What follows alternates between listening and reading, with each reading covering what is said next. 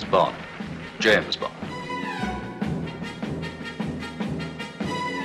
Japanese proverbs say, bird never make nest in bare tree. Just a slight stiffness coming on. Your cello's a Stradivarius. I'm just up here at Oxford, brushing up on a little Danish.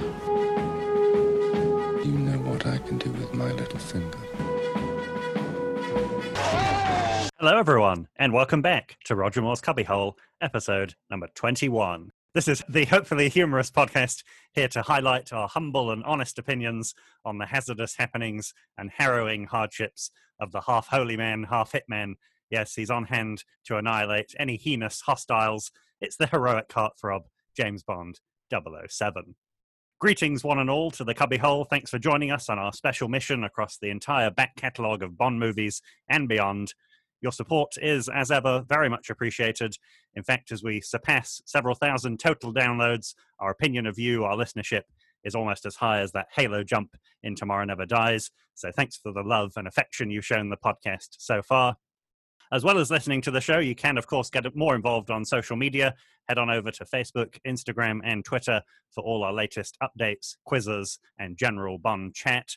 If you have a question or discussion topic, then feel free to leave us a comment on any of those social media pages, or you can send us a direct email to rogermoorescubbyhole at gmail.com, and we'll feature you in a future Q branch, i.e., the questions branch segment. We're also keen on hearing your fan theories as well. Phil had his very own fan theory, which was uh, disproved rather conclusively, but I'm sure we'll talk about that in a few minutes. But uh, going back to our previous episode, we discussed Bond number 20, Die Another Day, mockingly referred to as Buy Another Day for its over the top product placement. And it's a film viewed by the, the general Bond community and the Cubbyhole hosting team as a rather embarrassing ending to an otherwise solid run of Bond films for Pierce Brosnan. So, uh, in this episode, we say hello to Daniel Craig as Bond, the first actor not to be cast by Cubby Broccoli, uh, a fairly unpopular choice, at least by certain parts of the media back in 2006. His looks were questioned, his acting experience was questioned, even his hair color came under scrutiny, with some dubbing him James Blonde. But uh, let's find out how he proved all the doubters wrong as we analyze Bond 21 Casino Royale. Judging the cinematic situation dispassionately, it's the usual hosting team. Firstly, it's the man who's a bit of a mathematical genius and likes to prove it by playing poker. He even hands out half a million dollar tip to the dealer when he wins big. It's Adam. How are you, Adam? I'm very well, thank you, Martin. I'm glad you spotted that half a million dollar tip to the dealer as well. I mean, that's an astonishing uh, salary for just a couple of nights' work in the casino, isn't it? I'm in the wrong profession.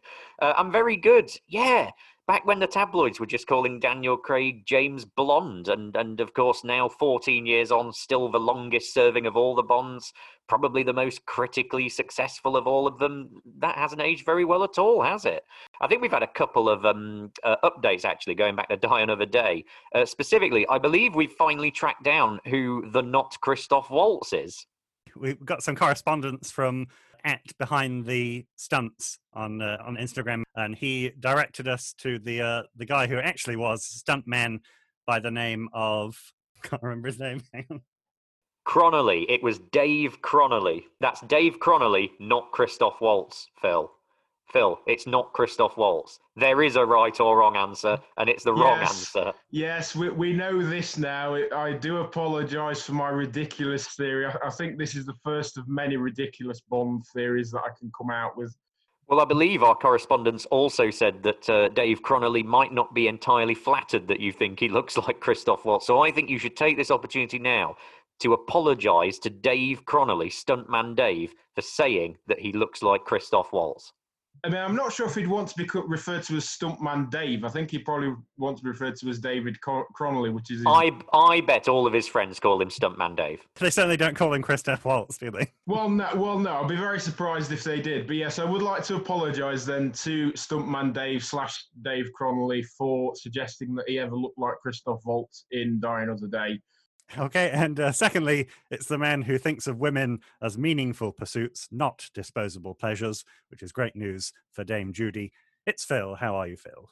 Yes, I'm very good. Thank you, Martin. Um, really looking forward to delving into um, Casino Royale this week. As I've already mentioned, obviously, it's great to hear from all our cubbies and our um, Bond community. Thank you on Facebook for the new like from Crush the Scene. On Twitter, thank you to at Barry8892, Pablo Arietta, Bond and Beyond, Shingo Shimizu, and Vaughan Dawson for all your follows. We did, of course, get quite a few um, comments back about our Die Another Day episode. Obviously, a lot of the bang, uh, Bond community agree with us that Die Another Day is an abomination.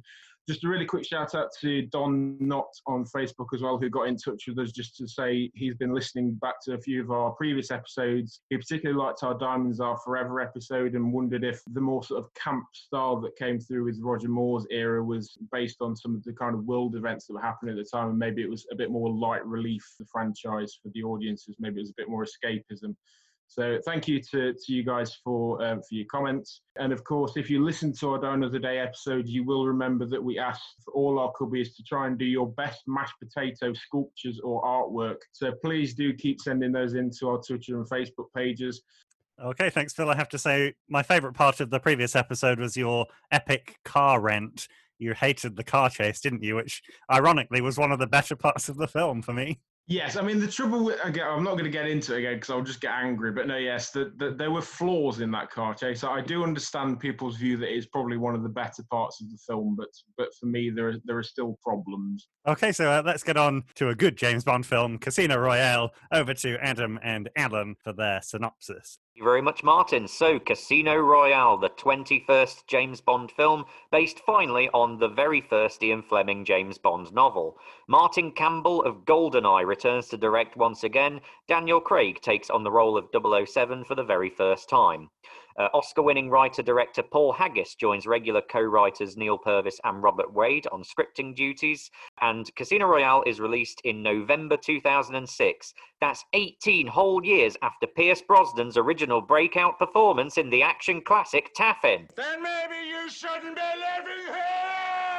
Casino Royale is made on a budget of $150 million and goes on to gross $606.1 million. So, once again, it breaks the record as the highest grossing Bond film unadjusted. But this is also a massive critical success. Everyone loved it. It made several critics' best films of the year list. And Daniel Craig became the first Bond actor to get a BAFTA Best Actor nomination for playing the role. So, to hear about why this one might be so good, let's hand over to Alan. We're in Prague in moody black and white. A man in a funny hat pops back to the office where Bond tells him he beat up a goober in a bog. Bond shoots him in the face and there's the gun barrel. Roll the hard rock titles. An African terrorist plays pinball. Bond wrecks half of Madagascar having a bash at parkour and breaks into Dame Judi Dench's swanky pad. How the hell does he know these things? Then he swans off to Thunderball Land to wreak bloody havoc, reversing into a bay extremely poorly, winning a wiry haired scumbag's Aston at poker before bonking his missus and stabbing him at a Gunter von Hagen show, then bankrupting the pinball playing terrorist by ruining the bombing of a big fat plane. M sends Bond to ruin on his uppers terrorist banker Le Chiffre's multi million dollar poker game in the most reckless and harebrained plan of all time. Bond engages in weapons grade train banter with Vesper Lynd. I'll be keeping my eye on our government's money and off your perfectly formed ass. Meet smooth silver fox Rennie Mathis. It's amazing what you can do with a Photoshop these days. And spends even more public money on a swanky dinner jacket and Aston. In the most eventful poker game ever played, Bond loses some money, drinks a ton of martinis, chucks pinball wizard terrorist down some stairs, ruins his outfit by sitting in a shower with Vesper looking moody. You've changed your shirt, Mr. Bond. I hope our little game isn't causing you to perspire.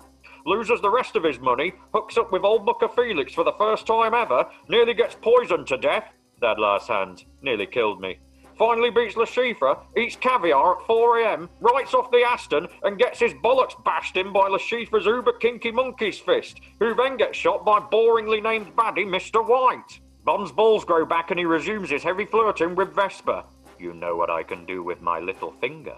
Then he falls in love with her, which of course means she'll be dead in 10 minutes. Yep, she's a traitor, so Bond lets off steam by sinking half of Venice. The job's done. The bitch is dead. Then he shoots Mr. White in the foot and finally gets to bloody save a line. The name's Bond. James Bond. The end.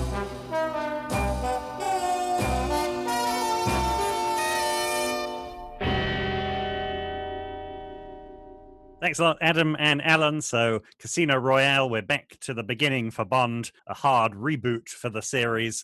So, uh, Daniel Craig, interesting, the, the first actor to play Bond who is younger than the series itself. And last time we said Roger Moore was unimpressed by Die Another Day, but for this one, he was certainly the opposite. Apparently, he went out immediately to buy the DVD after seeing it in the movie theatre. So, this one, part of the reason for its success is the director having the return of Martin Campbell. Of course, he uh, rebooted the series successfully with Pierce Brosnan in Goldeneye. Uh, and I think he perhaps even surpasses his success in that film with this one. In that previous film, Die Another Day, from Lee Tamahori, it was very gimmicky, wasn't it? The, the, the changes that were made felt tacked on and a bit weird. Uh, like we had the, the slow motion action, we had the, the bullet down the gun barrel. Uh, whereas here we get similar changes were made, but instead they feel well placed and interesting and, and, fresh and new. So we had the, of course, the black and white introduction. We had the uh, the missing gun barrel walk. Uh, so I felt like similar changes were made, but they were just so much better in this one. And uh, j- just overall, the film was excellent. I felt. I mean, stealing one of your phrases, Phil, I thought from from start to finish, it was incredible. But uh, what did you reckon? Yeah, I'd agree, Martin. I think looking back, it's astonishing to think just how important really this film was for the franchise because, you know, we talked about Die Another Day in the last episode and how weak that was in terms of direction and um, the end product. This one, you know, there was so much expectation, there was so much that was riding on it for it to be, you know, people, it needed to be a commercial success and it needed to appeal to a new audience almost. And I think Martin Campbell was a brilliant choice to bring it back into line because, you know, you look at the way it's stylized, you look at the way, it, the cinematography of it. I actually feel that there are a lot of similarities to things like On Her Majesty's Secret Service in the way that it's presented because of the way the set pieces are done, the way that it flows, the way that the cinematography just builds and builds and builds. That we, we should give Martin Campbell a huge amount of credit because I think it's probably a stretch to say that he, he saved the franchise, but I think he certainly helped it to progress to a new audience and helped it to find its way again. So I think that this was a really great decision. And, and you know, I, I personally think this is another brilliant entry in the series. Perhaps not the best film of the, of the entire lot, but certainly up in the top 10 for me, I think. It's, it is a great entry. I would go further than that, actually. I would say that this is the best Bond film that's been made in our lifetime, albeit we don't go back as far as the start of the series, but I can't think of one that's been made while we've been alive, which is as good as this one. It's brilliant. It's such a subversive, radical reinvention of the series. It's a perfect blend or a near perfect blend of a complex character drama and an exciting thriller. And it's just fantastic that they were bold enough to go with an origin story, to strip back and rebuild the character of Bond from scratch, but also just the very idea of the Bond film itself. And I totally agree with what you're saying. Martin Campbell was just the perfect man for this. He has that same dynamic, kinetic, punchy direction that he brought to GoldenEye. It's a fast film. The camera is constantly moving, so it's energizing and adrenalizing every sequence, every shot. But when you get to the latter half of the film, he's almost got that sense of elegance and sophistication and economy that Terence Young had in the very first Bond films. It has that same high style to it. So, absolutely, he deserves a huge amount of credit for how good this one is as do the writers. Paul Haggis um, comes in to help write the script, and he's a really celebrated screenwriter. Uh, and they do two very important things. First of all, this is very faithful to Fleming's original, which we'll get onto later, but they actually invert the classic structure of a Bond film. Normally, the first half of a Bond film is character driven, and you're getting to grips with the story and what's going on. And then the latter half is all the big action sequences that we're waiting for. This film flips that on its head. You have all the main action sequences in the first half of the film and then after that, it becomes pretty much a pure character study. I mean, we are playing poker in Casino Royale for a very long time, but it means you become fully engrossed in the drama of the story. And it means it leaves such a greater dramatic impact than you get from pretty much any Bond film since On Her Majesty's, I would say. Yeah, it's very hard to imagine where they would have gone with it had they not reset the series and put it back to the beginning. Because I'm not sure where you go from Die Another Day uh, if you don't go back to the start. They'd kind of reached the peak of silliness, hadn't they? And uh, and it might not have worked if they'd have done anything else. Yeah, I'd, I'd agree. I think it's again, it's it's kind of difficult to see what they could have done. Yeah, because we mentioned in the previous episode the fact that the action sequences were so over the top in Die Another Day, it just became farcical. And again, it probably alienated a lot of Bond, particularly young Bond fans. who you know if that, was their first experience of the Bond franchise, you know you, you you're going to be put off it. Whereas if your first experience is as as was ours was kind of GoldenEye, that was you know a brilliant way to be introduced to the series. Yeah, on the Die Another Day contrast, we talked about how dated it looks now because of the direction and because of that overuse of CGI. You watch Die Another Day and it feels early noughties. It feels like a film made when it was made. You watch this again and it looks like it was made yesterday. Like it could have come out pretty much at any point in time over the last 30 years, which is a good thing because it's not going to age at all. Martin, you were talking about where you'd have gone had you not done this after Die Another Day probably similarly to what you did with Timothy Dalton in terms of just going down a much more realistic, harder edge and perhaps a more world weary spy.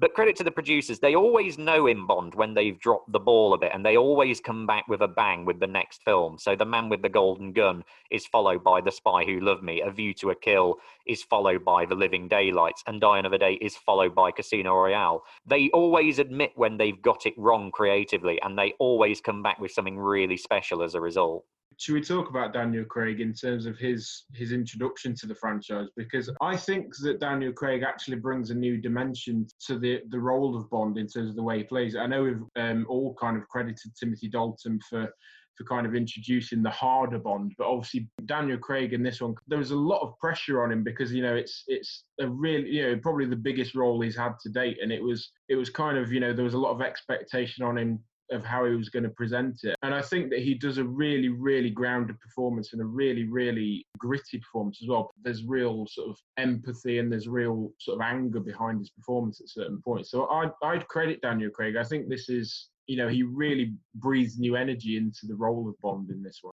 Yeah, it's interesting you mentioned Dalton there, Phil. I think Dalton gets a lot of credit for going back to the source material, doesn't he? But apparently, Daniel Craig did the same thing before starting uh, shooting on Casino Royale. He read all the Fleming books. He also consulted with some uh, intelligence officers from Britain and Israel that he'd consulted with uh, on, I think, the, the film Munich. Uh, so uh, he, he really did his research for the role, and I think he is for me, he does remind me of Dalton, the very serious, grittier Bond, but he's able to do a bit of comedy as well. So I, I think Dalton has proved that he can do comedy later in his career, but I was never impressed with his one liners, whereas uh, Craig can do serious uh, and light-hearted. Yeah, Dalton does very much, um, I guess, set the foundations of what Craig does in this film. He has that same hard edge and that same sense of psychological realism. But I think where Daniel Craig perhaps surpasses Dalton is he's also bringing in the humanity and the vulnerability of George Lazenby's performance. But also because it's an origin story, he is gifted this opportunity to actually build up the layers of the character of James Bond as he is created through this story. So he's building this character from start to finish and all the classic elements we expect from a James Bond. He's introducing them before your eyes. He learns to be the gentleman spy and he learns to be the Bond character we all know and love throughout the course of the film. So that by the end, he's in the suit. He's done the cool moment where he shot Mr. White from a distance and then just slowly looms over him. He finally gets to save a line because at that moment, because of what's happened in the film, he has become Bond. Well, do you reckon we should uh, should we firstly mention the uh, the pre-title sequence? This one very short, but uh, packs a punch, doesn't it? I think the uh, I mentioned the black and white introduction kind of harkens back to uh, some other scenes we've seen from previous films of removing the bullets from a gun, taking out the uh, the enemy. In the pre-title sequence, I think it's really good that the gun barrel is incorporated into the action. Uh, and that we, for the first time, we see the enemy that Bond is taking out. And then that goes into that incredible. I think it's the best title sequence of the whole franchise, in my opinion. Just really, really excellent. We've got some subtle references. Eva Green's face as their crosshairs move across the uh, the Queen of Hearts slash Spades. I can't uh, can't speak highly enough of this one. Yeah, I'd agree, Martin. I think that opening is really, really well thought out. The fact that you know, it's just it feels like more sort of a Cold War almost style beginning to the film. Obviously, you know, this setting where it's all black and white and it's it feels very sinister. Where you know there's this sort of shady character that's moving through an office space and you're not really sure what what's going to happen next there's there's no sort of shouting or um, you know anger it's it's very very subtle the way that it's presented and then also you cut back to that brilliant action sequence where it's the henchman that's sent to kill Bond, and obviously Bond kind of gets the upper hand on him. But there's great little moments in that. The fact that when the gun fires, it actually shatters the porcelain sink and things like that. Even, even little moments like that are just brilliantly thought out. And I agree, Martin. That op- those opening credits where you've got all the casino spins and obviously the the cards that then become sort of razor sharp daggers that then sort of try to slice at Bond and things like that. And it's just great little designs that, that all work towards the start of the film. I, I think it is superb. Yeah, Daniel Kleinman, I think, designed those opening credits. He does a lot of them from, I think, uh, the Brosnan era onwards, and they are terrific. And of course, Chris Cornell's You Know My Name, the song as well. It's the first really hard rock Bond theme we've had probably since Live and Let Die. And it just goes hand in hand with delaying the gun barrel with that black and white photography to just set out the radical, subversive stall of this film. It's a great opening sequence. It's a triumph for both Martin Campbell and Daniel Craig. Campbell, on the one hand, is contrasting the scene in the office, just the two handed dialogue scene, which has the atmosphere of a From Russia with Love or even a John Le Carre Cold War thriller. But it's contrasted, like you say, Phil, with this incredibly hard edged fist fight, this really brutal, violent clash, you know. And Daniel Craig, in terms of the physicality he brings to the role, the reaction after he kills the guy in the bathroom. It's his first kill in context. This is the first time James Bond has killed a man. And there's a look as he's panting and he's looking down at the body. You know this kill is going to stay with him forever. It's going to haunt him, the fact that it was so hard. And yet, in terms of him building up that character before our eyes, the ease with which he then shoots the guy in the office and the little quip afterwards, that's the first, even on kill number two. Bond is becoming Bond. So, right from this opening sequence, we've set the stall for just what this film's going to do and how smart it is after the kind of opening credits, we moved to Bond kind of on his very first mission in the field, and obviously we're we're kind of in um, an African nation where we're infiltrating a bomb maker, and you get that great opening sequence where there's the sort of snake pit where it's the um, the snake versus I believe the mongoose where they're they're both fighting, and it's that great sequence. One slight area that I wanted to pick up on was the fact of how useless is Agent Carter in that opening sequence it's like if I was in the field. He's literally got his hand to his ear for a good 30 seconds and he, he just doesn't twig that the, the, the bomber is actually looking for him while he's got an earpiece in.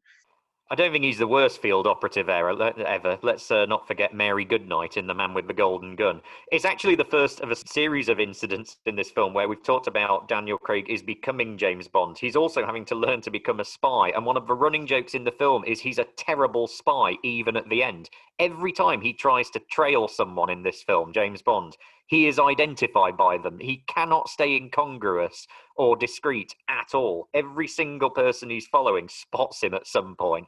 And we have seen all the other double O agents are not particularly great, are they, at their job? At least there isn't. There's not Vijay there doing a little tune for the uh, the Cobra Snake. But uh, as for the actual action, I think it's really excellent that chase, kind of involving parkour running up the construction site. I think the camera angles I picked up on were quite impressive. It was quite dizzying even watching the scene you know we're quite a long way away from CGI kite surfing here, aren't we? It's, it feels very real, jumping. It feels death defying. Uh, so yeah, it was a really exciting after that brilliant opening, and then we get this scene at the beginning. So I think Adam, you're completely right that the action is is quite impactful at the the start of the film, and it's uh, similar to Goldeneye. Some of the scenes where he's driving through the construction site and kind of smashes through the wall that reminded me of the uh, the tank chase and also just little elements of comedy as well. The guy jumps through a tiny little gap, and uh, Bond just smashes through the uh, the pasta board. Uh, so yeah, excellent, really exciting stuff. Yeah, I agree with all of that. It's very deliberately an action sequence which has zero gadgets in it and zero vehicles in it. It's perhaps a bit influenced again by the Bourne films, which uh, Paul Greengrass is doing an incredible job with um, contemporaneously to this. But you're right as well, Martin. It introduces this scene not only the physicality, the enhanced physicality of Craig's performance, but also his sense of humor and the fact that actually he's going to do a lot of it through reactions and not through cheesy one liners. Of course, the smashing through the walls because he can't really match the guy for parkour skill. And also things like later on when uh, Mendel, the, the Swiss banker, comes to see him in the clinic and he has that little uh, chuckle and Bond just kind of does a little you know exasperated reaction to Vesper, which is funnier than any one-liner he could ever have said. I also quite like the sense that it end, that sequence ends where obviously the bomber basically thinks he's, he's home and dry by getting into the embassy and he thinks he's safe there. But obviously that kind of shows his naivety at the start where obviously M then becomes very angry him, the, the fact that he then blows up an embassy. And it's a great way to kind of start that sense that, you know, Bond is kind of already in the wrong because of the fact he's made this kind of unparalleled mistake. You know, you don't go to an embassy and kill someone. That is just, that is not approved of at all under any circumstances. Do you guys think that that kind of sets the rest of the film up that he kind of has to defend himself?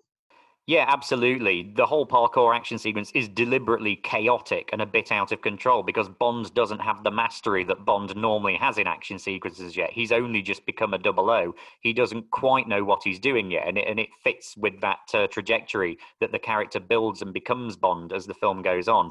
But you're right to bring in that sequence afterwards with M in the flat, and I think this is one of the best standout sequences in the film it doesn't really make any sense that Judi Dench is still in this film as M, being that she was M through the Brosnan film, and has now completely changed. In that, you know, previously it was Bond who was the Cold War dinosaur.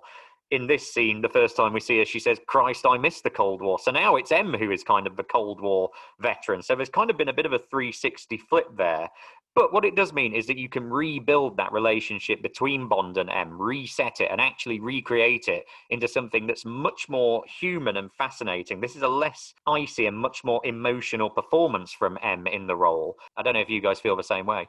Yeah, certainly go along with that. I think the it's interesting the dynamic of, uh, of the whole MI6 operation as well. Of course, we don't get anyone like Sir Freddy, uh, but I do quite like M's line about her superiors being self-righteous, ass-covering prigs was an excellent line. I thought probably Martin Campbell's not uh, responsible for those lines, but uh, that reminded me of Goldeneye. Those excellent kind of one-liners that we get. Yeah, so you, you get a sense that M wants to be on Bond's side she's not happy with the overall organization, but uh, Bond certainly has to earn that respect from her. You've got a bloody cheek. Sorry. I'll shoot the camera first next time. Or yourself. You stormed into an embassy. You violated the only absolutely inviolate rule of international relationships. And why? So you could kill a nobody. We wanted to question him, not to kill him. For God's sake, you're supposed to display some kind of judgment. I did. I thought that one less bomb maker in the world would be a good thing. Exactly. One bomb maker. We're trying to find out how an entire network of terrorist groups is financed, and you give us one bomb maker. Hardly the big picture, wouldn't you say? The man isn't even a true believer. He's a gun for hire. And thanks to your overdeveloped trigger finger, we have no idea who hired him or why. And how the hell did you find out where I lived? Same way I found out your name. I thought M was a randomly assigned letter. I'd no idea it stood for. Utter one more syllable, and I'll have you killed. I knew it was too early to promote you. Well, I understand double O's have a very short life expectancy. So your mistake will be short lived. So, of course, after that point, Bond has had his dressing down and he's already got information to start infiltrating the main villain for the film. So, obviously, we then see him travel to Nassau do you think that is a is a good way for it to set up? Obviously, the fact that you know there's there's this poker game that Bond has to to go into, and then obviously there's there's the interaction with kind of one of the henchmen. I'd go even further actually than saying this sets up um, the rest of the film. It's a more small scale version of everything Bond is going to have to face later on with much higher stakes. So it's a strange kind of dress rehearsal. There is the fact that he has to win this poker game against a villain, the fact that he has a knife fight, obviously in the, the Body Worlds exhibit, as opposed to on the staircase when they're tumbling down it um, uh, with the, uh, the African terrorist. There is the idea of a vehicular action sequence taking place on the airport runway as opposed opposed to you know the Aston Martin having to to chase Le Chiffre having kidnapped Vesper. The fact that Bond has to seduce um, someone, a woman who is associated with the enemy, and that this seduction ends in her death and that seduction with Solange is very interesting because it's quite clumsy. He he starts off being incredibly charming and incredibly kind of debonair, but his questioning of her during their lovemaking is is strangely awkward. It's it's very blunt and on the nose. Oh, is is he bad because of like his his work is bad or so he's again it's that sense of him learning to be Bond of learning how to seduce people. Yeah, I think that that lovemaking scene was almost as awkward going all the way back to Live and Let Die, Roger Moore with Solitaire. Of course, that that was probably Roger Moore getting used to the role, wasn't it? Whereas this one is more deliberately Bond get, finding his feet, so to speak, in in the bedroom And of course, it's the one thing that Bond doesn't learn throughout the course of this film is that emotional detachment. He starts with it. He's not particularly bothered when she turns up dead, or at least he's able to not betray that to M, who herself remarks at just how cold hearted he is at the discovery of her body. And of course, that's the thing he gets wrong later on. He gets too close to the woman he's seducing. Not that he knows she's a villain at that point, but of course, she is in league with the, the enemy, as it turns out.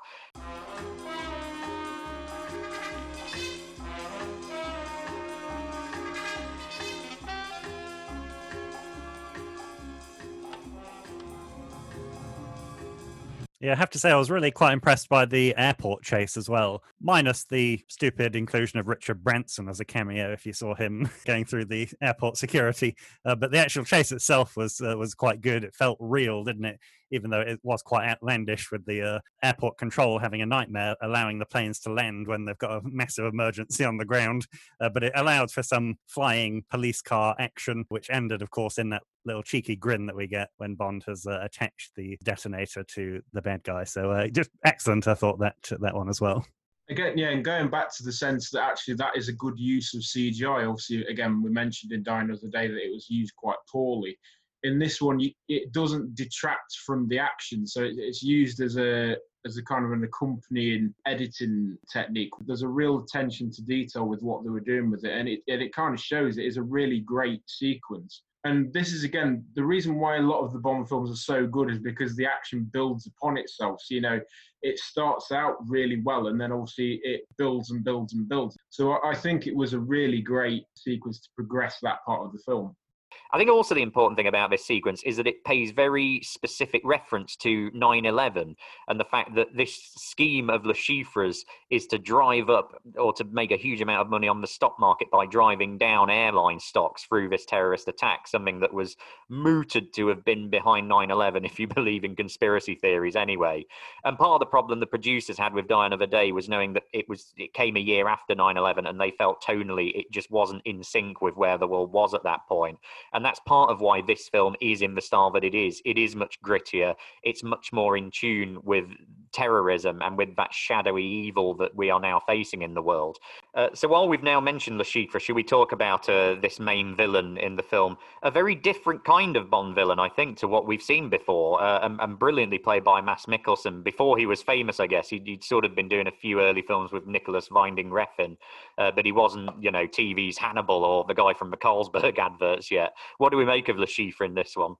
Oh, i really enjoyed Mads Mikkelsen in this film. I think it was a great choice to cast him as Chiffre because there's there's that mix of sort of menacing evil behind him, but there's also that sort of obviously we get this later in the film, but he's kind of he's quite cowardly in terms of he's he's not really capable. He's not like a megalomaniac in the sense that you know, he's, he's got this grand plan to, to destroy the world. He's, he's literally just an accountant almost for the world's terrorists. And, you know, it's, it's the sense that, you know, it goes back to those sort of more classical Bond villains, the sense that, you know, he's a mathematical genius and he has, you know, this way of being able to tell people's flaws and, and that, you know, he uses poker almost as his weapon because he, you know, he makes people feel vulnerable and feel exposed. So I think it's a great portrayal from Mikkelsen.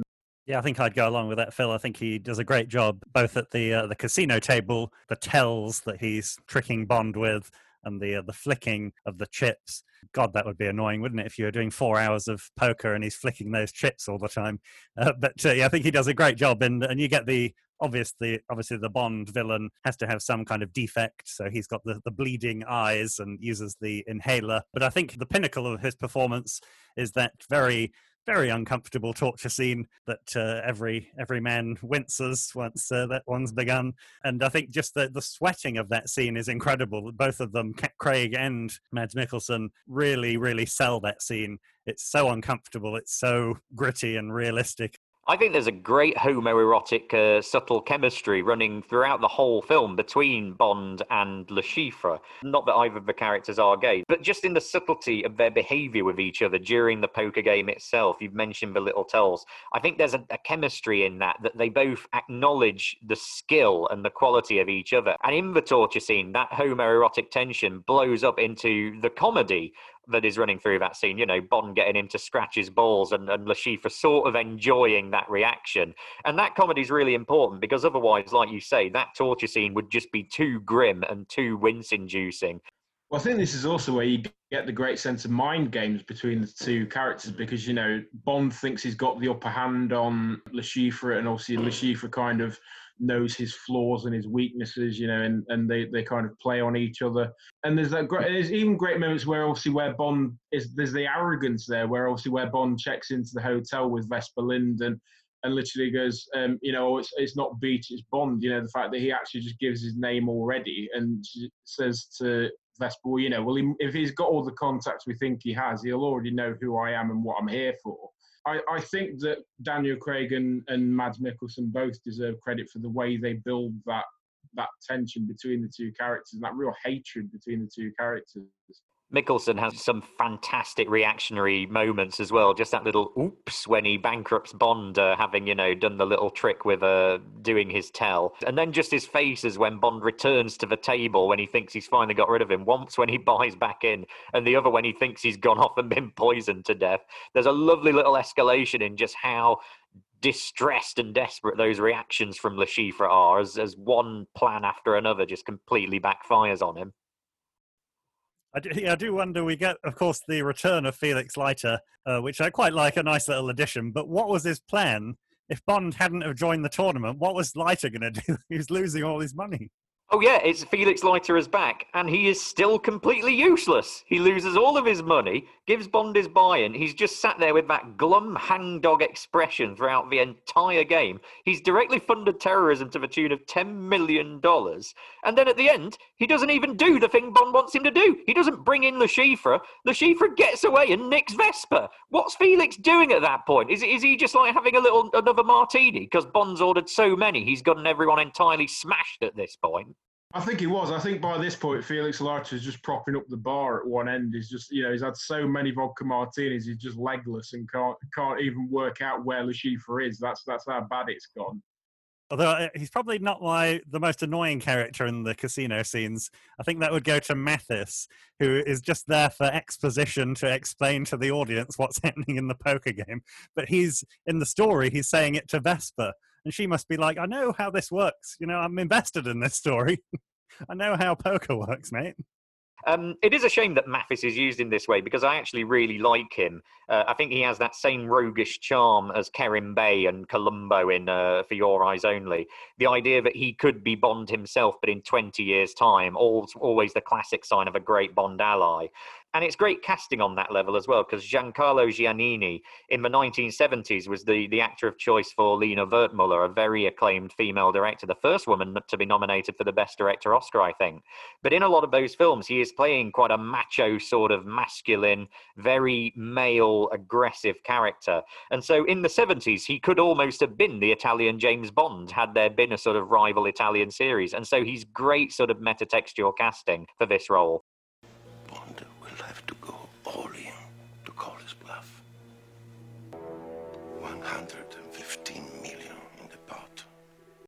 On a serious level with the poker game though i think the whole sequence is is phenomenal. And we talked a little bit about the influence of hitchcock on the early bond films. This is itself like a prolonged hitchcockian sequence of mounting suspense and releases which increase the tension and get more and more dynamic as they go along. We talked about that um, ski action sequence in For Your Eyes Only, where it just felt like things bolted together and there was no real progression. In the poker game, everything progresses absolutely brilliantly, starting with, you know, the, the fact that Bond loses a bit of money to increasing it to the action sequence on the staircase, increasing it to Bond getting completely wiped out, increasing it to Bond getting murdered, getting the ecstatic high of him winning it, but then Vesper is kidnapped. The whole half an hour or however long it is sequence builds absolutely brilliantly. Yeah, I think there are great little bits of interplay as well. Obviously, the bit where you know Bond kind of asks Vesper to to distract everyone by walking in front of them, and obviously she gets it wrong almost. You know, so she she walks past them all and then he has to kind of do another distracting tactic by obviously ordering the drink, and then it kind of it obviously irritates um, Chiffre because everybody wants the same thing, you know. Everybody's like, oh, actually, I might, I might like that. So I think there's just again, there's great little moments of interplay during the play, and obviously you've got the sequences towards the end where you're not really sure who's going to win it in many. So obviously you know eventually the Bond will, but there's that great moment where everybody's got a great hand, and it's you think, well, well, hang on, is Bond actually going to be able to pull this off? Yeah, I think the the building of tension again links back to Martin Campbell's previous entry, Goldeneye, doesn't it? The the tension ramping up, and even the I think he did lots of research in kind of old classic movies that included poker games.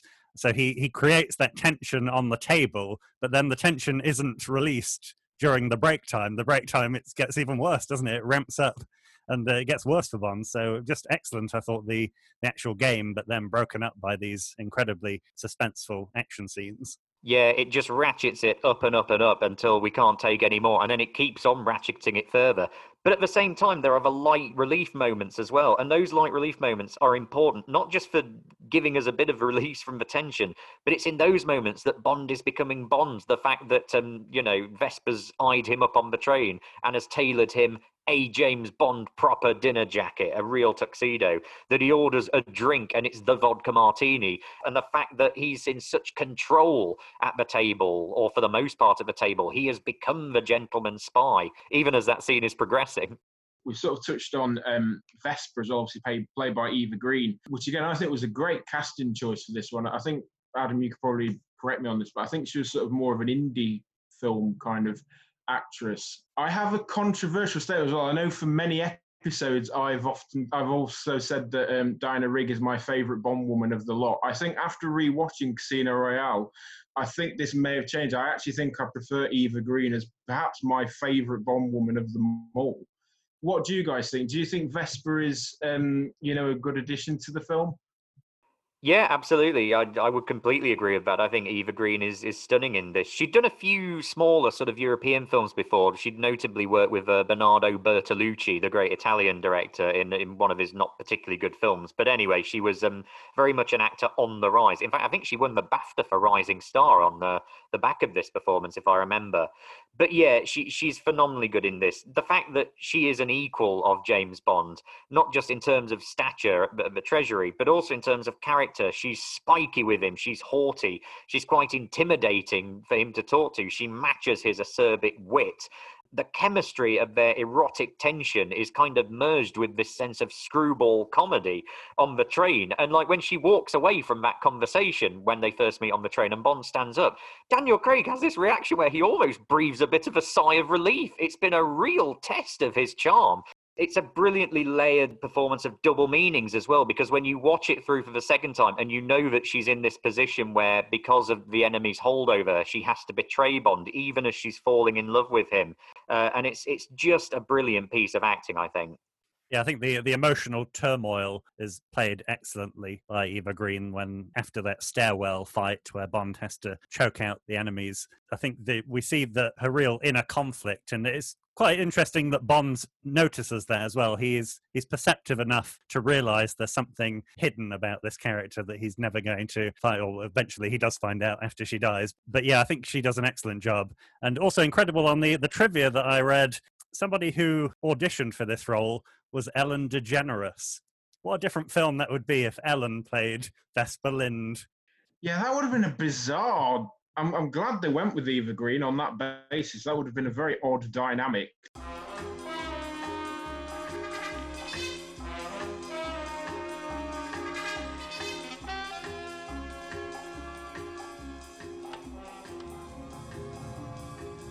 apart from the airport chase, I guess we've not seen any of the classic Bond spectacle in this film. They've very deliberately saved the most spectacular, big, epic action sequence with the collapsing building into the Grand Canal until the very end.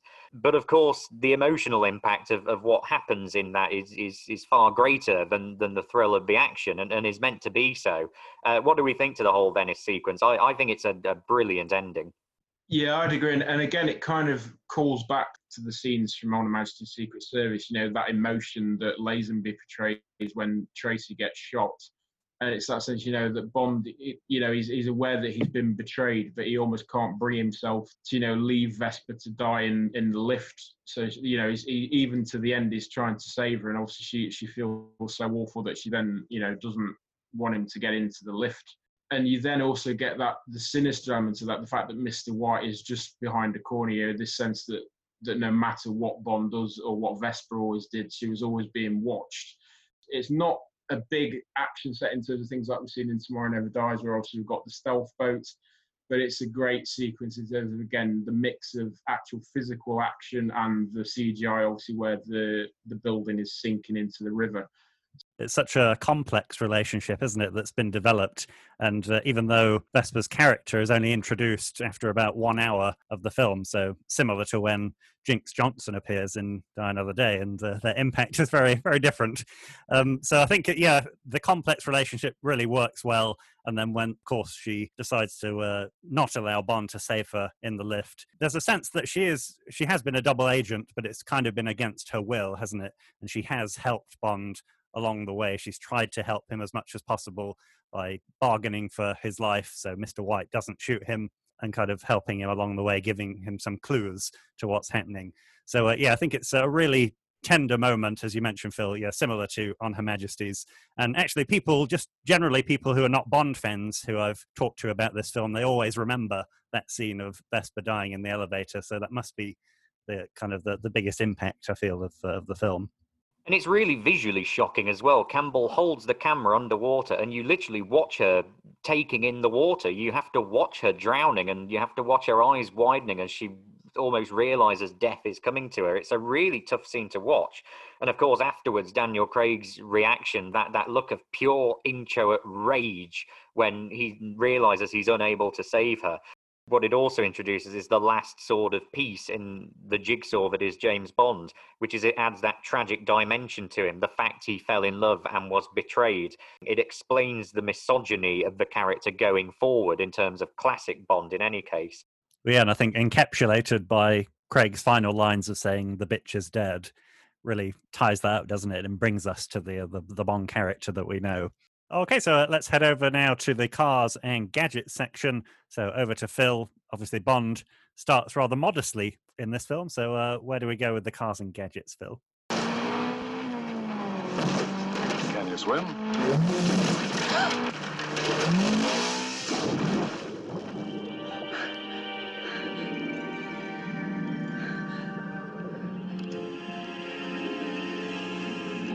Yeah, thanks very much, Martin. So we do get a few little nice touches um, in terms of the cars that Bond uses. So obviously, Martin Campbell famously brought the Aston Martin DB5 back um, for Pierce Brosnan in Goldeneye.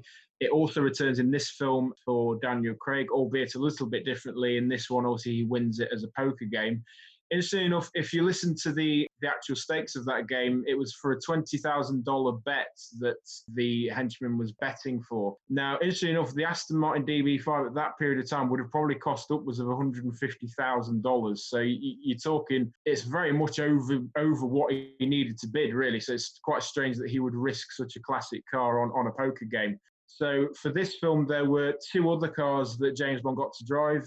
At the time, the brand new Mark IV Ford Mondeo and the brand new Aston Martin DBS. Now, both of these cars at this time were pre production, so they didn't actually get released until a year later.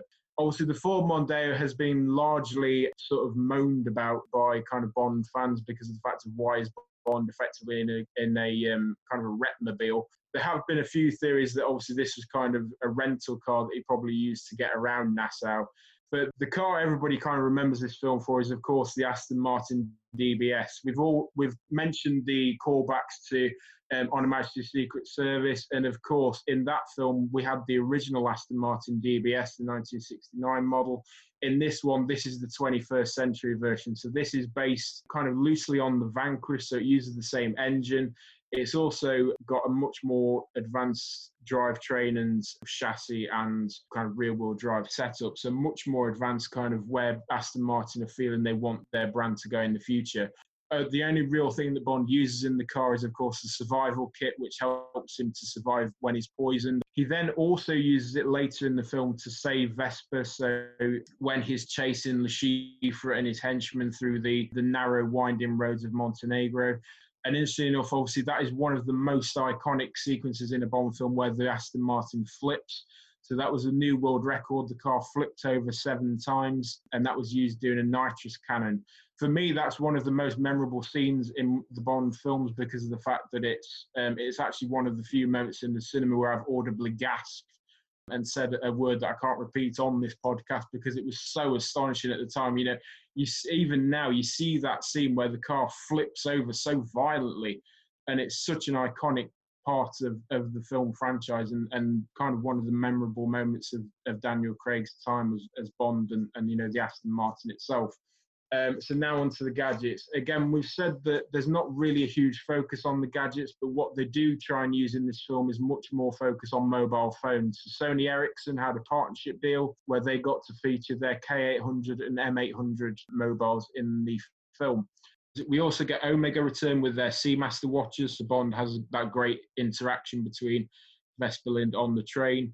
And there's also um, the only real villain's device is, of course, the explosive keychain, which is again activated by a mobile phone, and obviously Bond uses that to um, to prevent the plane from being blown up in the airport.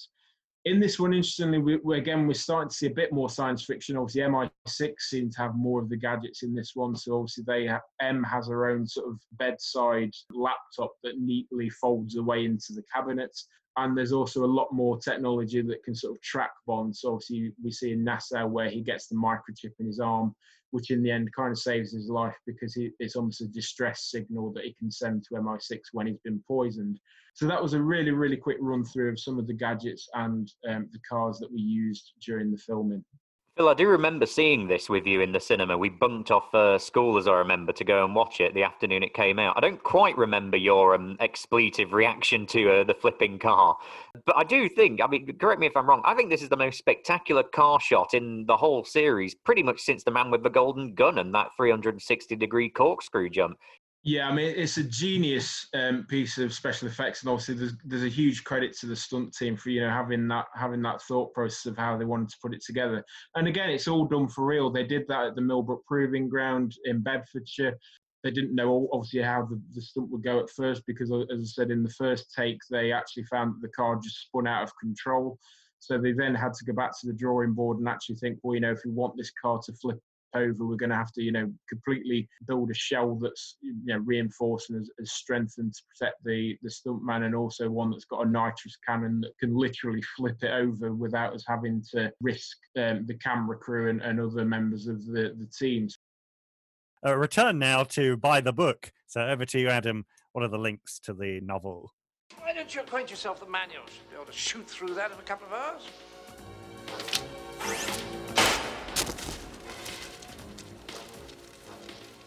Just took a few seconds, Q. Thank you very much, Martin. Yes, we have returned to Fleming's novels. In a big way, this is the most faithful adaptation of an Ian Fleming novel, pretty much since On Her Majesty's Secret Service. The opening sequence is inspired by the second chapter of the book, in which, again, we learn that uh, Bond has only just qualified as a double O, and we're given the story of his first two kills beyond that, pretty much everything between the opening sequence and Bond's arrival at Casino Royale is an invention, and pretty much everything after that point, uh, apart from the sinking house in Venice, is pretty much taken straight from the novel. It's just been modernized from 1953 to uh, the 2000s. Um, interestingly, though, the character of Solange, who is in those Nassau sequences, does appear in uh, a short story called 007 in New York, which we'll talk a little bit more about next week. So much of, as I say, from the arrival in Casino Royale is as it is in the novel. There are a few key differences, though. In the book, Le Chiffre works not independently, but for Smersh, the Russian secret service. And the game that they are playing is Baccarat or Chemin de Fer. It's not Texas Hold'em poker. And also, the character doesn't weep blood. That's very much a sort of Bond film uh, addition. We get two assassination attempts uh, during the game, um, not the same kind of attempts that we see in the film. Actually, one of them is a car that explodes uh, in the streets of Eaux before the game. And then during the game itself, it's actually one of the henchmen of Chiffre has a concealed weapon and tries to use it to assassinate Bond at the table. It's not done with poison. We should also say the torture scene is a little different in the book. It's not a knotted rope, but actually one of those old fashioned carpet beaters that's used to torture Bond beneath the chair. And also, Vesper takes sleeping pills uh, to commit suicide and leaves a letter explaining the fact that she was a double agent in the novel. We don't have Bond discovering this, and we don't have that sort of climactic action sequence where he sees and, and indeed um, attempts to revive the body as we do in the film. And also on that level, Mathis is not carted off in the book or suspected of being a double agent himself. Uh, the words Smiert Spionum, uh, death to spies, are carved into Bond's hand when uh, he's saved by uh, operatives in that torture scene who've come to eliminate Le Chiffre, introducing the, the idea of Smersh becoming a running villain in, I guess, much of the early Ian Fleming novels. Uh, there's no Mr. White either in the book. There is, though, an Adolf Gettler, uh, but he escapes justice in the book. He's not shot in the eye with a nail gun. Uh, the key thing that is also the same is the final line in the novel is that line, the job's done and the bitch is dead now, which in the books, as in the film, goes to explain Bond's later misogynistic attitude towards women. It explains his sort of prolific womanizing as we go further into the Bond series. So that's pretty much it for By the Book. Like I say, an incredibly faithful Fleming adaptation. Again, leaving it as the origin story of how James Bond becomes 007 first literally and of course spiritually through the course of the action. Okay, so we'll move on now to Now I Know You. Now I know you. Oh, no. You're that secret agent. That English secret agent from England. So this is my segment where we take a look at the callbacks to previous films. Now, of course, if this is a reboot of the series Casino Royale, so technically, if you were watching them in order, you would start with this film and then watch the other ones afterwards. So everything would be calling back to this one. Uh, but if we go in, in chronological order of the, the date of release, so the first one was, of course, it is the first time that Bond tells a woman that he loves her since on Her Majesty's Secret Service and his marriage to Tracy.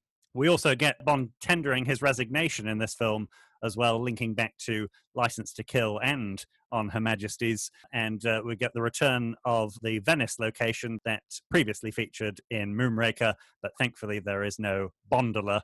That would be a bit weird. That would kind of take the emotional edge out of the scene. I feel if uh, if he's just riding on the Bondola with her. And uh, we get a couple of uh, previous Bond actresses, some cameos in previous films. So Diane Hartford from Thunderball and Tsai Chin from You Only Live Twice. They come back as uh, much more mature ladies in this film, playing poker in the, a couple of games with Bond. Also, linking back to the the first James Bond film of uh, Doctor No, it is the first time that we get an opening title sequence that doesn't feature scantily clad women, and we said that doesn't hinder it at all. It's my favourite opening titles of uh, any Bond film. And uh, also linking back with that film, Bond's drink is spiked by Le Chiffre, of course, or his girlfriend, and that brings us back all the way to Doctor No, where his drink is spiked when he's with Honey Rider. Also, I thought it was quite interesting that this is the, the third consecutive Bond film that features torture in the story in some way. Die Another Day, if we had the North Korean torture scene. Tomorrow Never Dies, we had good old Dr. Kaufman, very different to Le Chiffre's simple torture. We never got to see Kaufman's complicated chakra torture. And also, as I think Phil mentioned at the beginning of the podcast, we return to the Bahamas, Paradise Island, that link with Nassau from Thunderball.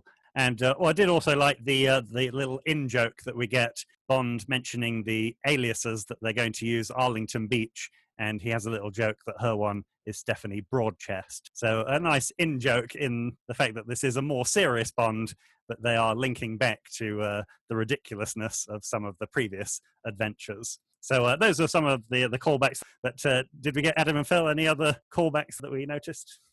I guess the other thing is actually Venice is, of course, at the end of From Russia with Love as well. Uh, first in the hotel room fight with uh, Rosa Klebb dressed as the chambermaid, and then, of course, that end sequence where they're on an actual gondola and Bond throws away the uh, the nudie video of him and uh, Tatiana.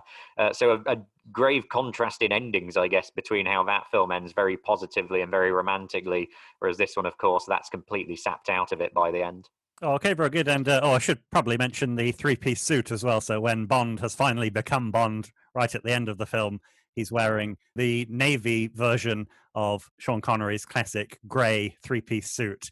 Uh, so that was a, a, nice reference back as well. Okay, so uh, over to Q Branch. What do we have this week, Phil, in terms of audience questions? Answer my questions quietly but clearly. I thought I'd start um, with a little article that came out recently regarding the story of the real James Bond. Apparently, in the 1960s, there was a spy who was sent to infiltrate the Polish sort of military um, intelligence who was actually called James Bond. What do you guys think? Do you think this was perhaps an ill conceived plan to try and infiltrate an unknown power? I mean, it's astonishing. Had this been in the 50s and he just happened to have the same name as the character in the novels that Fleming was writing, it would have been one thing. This is 64. This is Goldfinger's just come out. He's at the height of Bond mania. So I can only think the British Secret Services were thinking he's so obviously a spy that no one's going to think he's a spy. But what happened was Poland looked and thought, well, he's obviously a spy. So let's watch him double double bluff. I think the the article also mentions his wife said that she knew he was doing shady things. He was up to no good. Well, yeah, he moved there with his wife and son, and he didn't tell them that he was a spy. But but yeah, that's the great thing. His wife clearly knew that he was up to dodgy stuff, and that apparently there was a Polish Secret Service couple living a couple of flats above them, and the the husband was convinced that they were bugging the apartment. Although the son nine years old, so I guess he's probably still alive. So James Bond's son get in contact with the show. Oh yeah, we'd love to hear from James Bond Jr. Apparently, he's from Devon or somewhere. That's great stuff. So, um, just moving on from that, um, we have had a question come through as well. If we actually worked for MI6, what sort of jobs would we do? I know if it was me, I'd probably be the T boy. So I don't know about you guys. Well, I don't. I don't know who I'd be to be honest, because I did once interview for MI6 and obviously didn't get the job. So I certainly wouldn't be an analyst or a spy or anything. Maybe you did get the job, Adam. You you wouldn't tell us anyway, would you? It's a double double bluff, like being called James Bond, so that people just think, oh well, he's called James Bond, so he can't actually be a spy. I'm just telling you all, I'm not a spy, so that you don't think that I am one. Yeah, I'm not sure who I would be in MI6. Maybe Villiers. He's a bit of an annoying character, isn't he? In this film, I'd be him. You've got the right tall height to be Villiers as well, haven't you? He's kind of a bit, a bit, kind of a bit smarmy and arrogant for no reason as well, isn't he? I think I'd probably end up being the Tobias Menzies of uh, the Secret Service, kind of just the fucking, oh, I'm, I'm Bond's calling again, he's in Nassau. Well, Phil, you, you mentioned earlier in the podcast you'd be Carter, wouldn't you? Frantically touching your earpiece. Yeah, yeah, I'd, I'd, probably be very useless if I was out in the field. I'd be like, hey, what? Hey, what, what do you mean? Is, there's this bloke looking at me. Do I need to follow him or do I need to just stay here? Just and then just have Bond on a on a really high perch, just getting re- gradually more and more irritated. So that's great, guys. So, so moving on to the next question, just a really quick one. Um, who do we want to actually see direct the next Bond film? Um, obviously, Bond 26 after Daniel Craig. Well, I know he's getting on a bit now, but Martin Campbell has reinvented the series for Pierce Brosnan and Daniel Craig. So if he wants to come out of retirement, please, Martin, Bond needs you. I mean, when Campbell directed Casino Royale, he was already, I think, the oldest man to direct a Bond film. So he's going to smash his own record and then some. He's like 78 now, I think. I know everyone says Christopher Nolan. I, I, always think be careful what you wish for. I'm sure he'd make a good one, but I sort of like that Nolan is out there doing Nolan films, and I'd sort of sooner he keep on doing that than that and the next Bond film all be in one basket. I think Denis Villeneuve, who's currently finishing up on Dune and who directed Blade Runner 2049 and Arrival, I think he's second to Nolan, the best director of blockbusters we have at the moment. So I'd love to see him take one on. Okay, so so that was Q Branch for this week. So so by means, keep sending in your um, questions, suggestions, and theories. We do always um, love to hear from our cubbies and the wider Bond community. So please do keep interacting with us on our social media channels, or you can send us an email to rogermoorescubbyhole at gmail.com. So actually, it's back to you again, Phil, for the final segment, which is the quiz. No, no, no, no, stop getting Bond wrong! Stop getting Bond wrong! So you've got a bit of a reputation, haven't you, Phil? You're building a reputation for yourself in these quizzes. What's this one got in store for us? So I thought for this week the quiz should be Casino Royale or No Royale. So basically the format will be five questions each. I'm going to give you the name of a famous international casino. All you have to do is say yes or no to whether it appeared in one of the Bond films. So this goes back to Casino Royale backwards. Some of these are real life casinos that appeared um, that don't appear in the film, should I say, and some of these are casinos that that appeared in the films but are actually made up, if that makes sense. So basically, what? So, so, so, some of them are real casinos that aren't in the films, and the others are fictional casinos that are in the films. Yeah. But we don't have any real casinos that are real casinos in the film, and some aren't fake casinos that aren't in the films. Do you know what, Phil? I was about to say this is a really good idea for a quiz. That, that, that, you said that, and I was like, "Oh, brilliant! He's done a really good one. That's the best one we've had for weeks." That's right. All you have to, I'm going to read you the name of a casino. All you have to do is tell me if it appeared in the film or not. Cool. I can do that. Sorry, mate. It, this Is- does sound that- like a great quiz, yeah.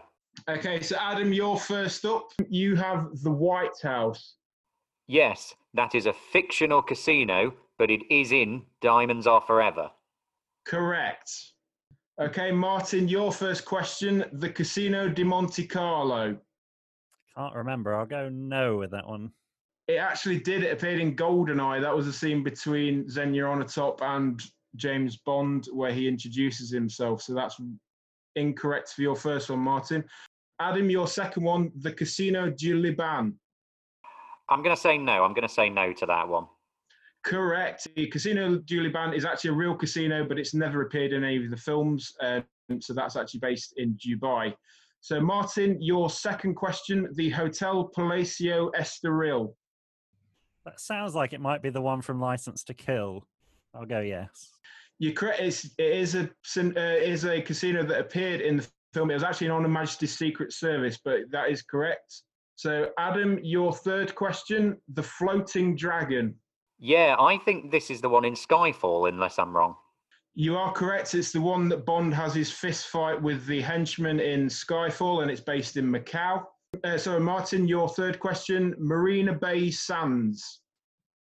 I think that's in Singapore, but it hasn't been in a Bond film. I'll go no.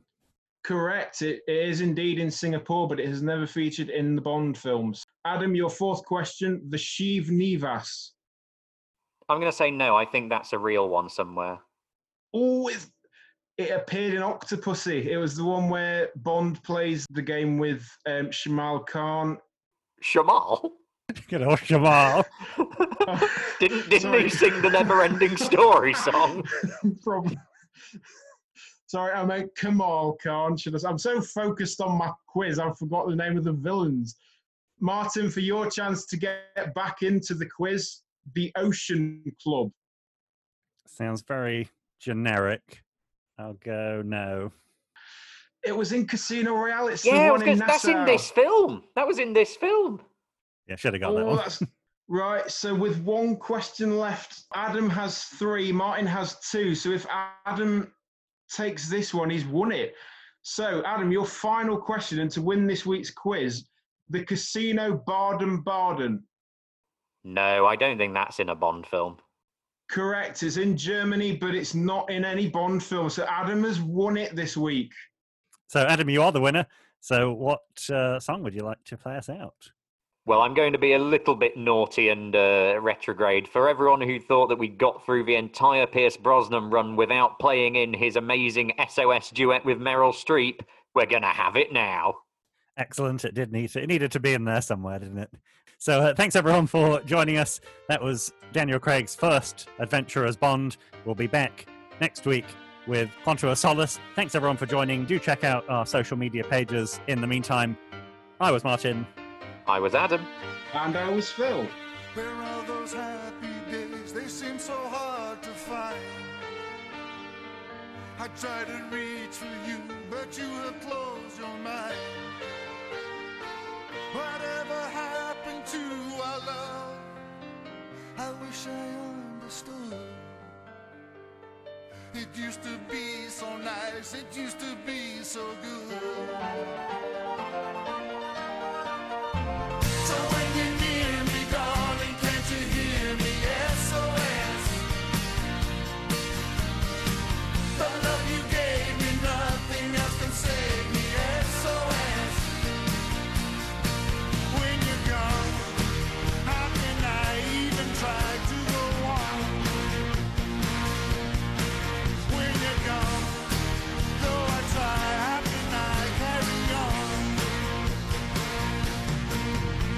We have M, her weird pronunciation of the, tr- the, the trail's gone cold. But I was- yeah, but I, was gonna say, I, I always thought she pronounced dispassionately in a, in a very odd way. Dispassionately. It's, all, it's a very posh, sort of odd way of pronouncing it. She gets a very quick line in um, in the flat scene as well. You just killed a bomb maker, and why? It's very very fast. You've got to really listen out for that one.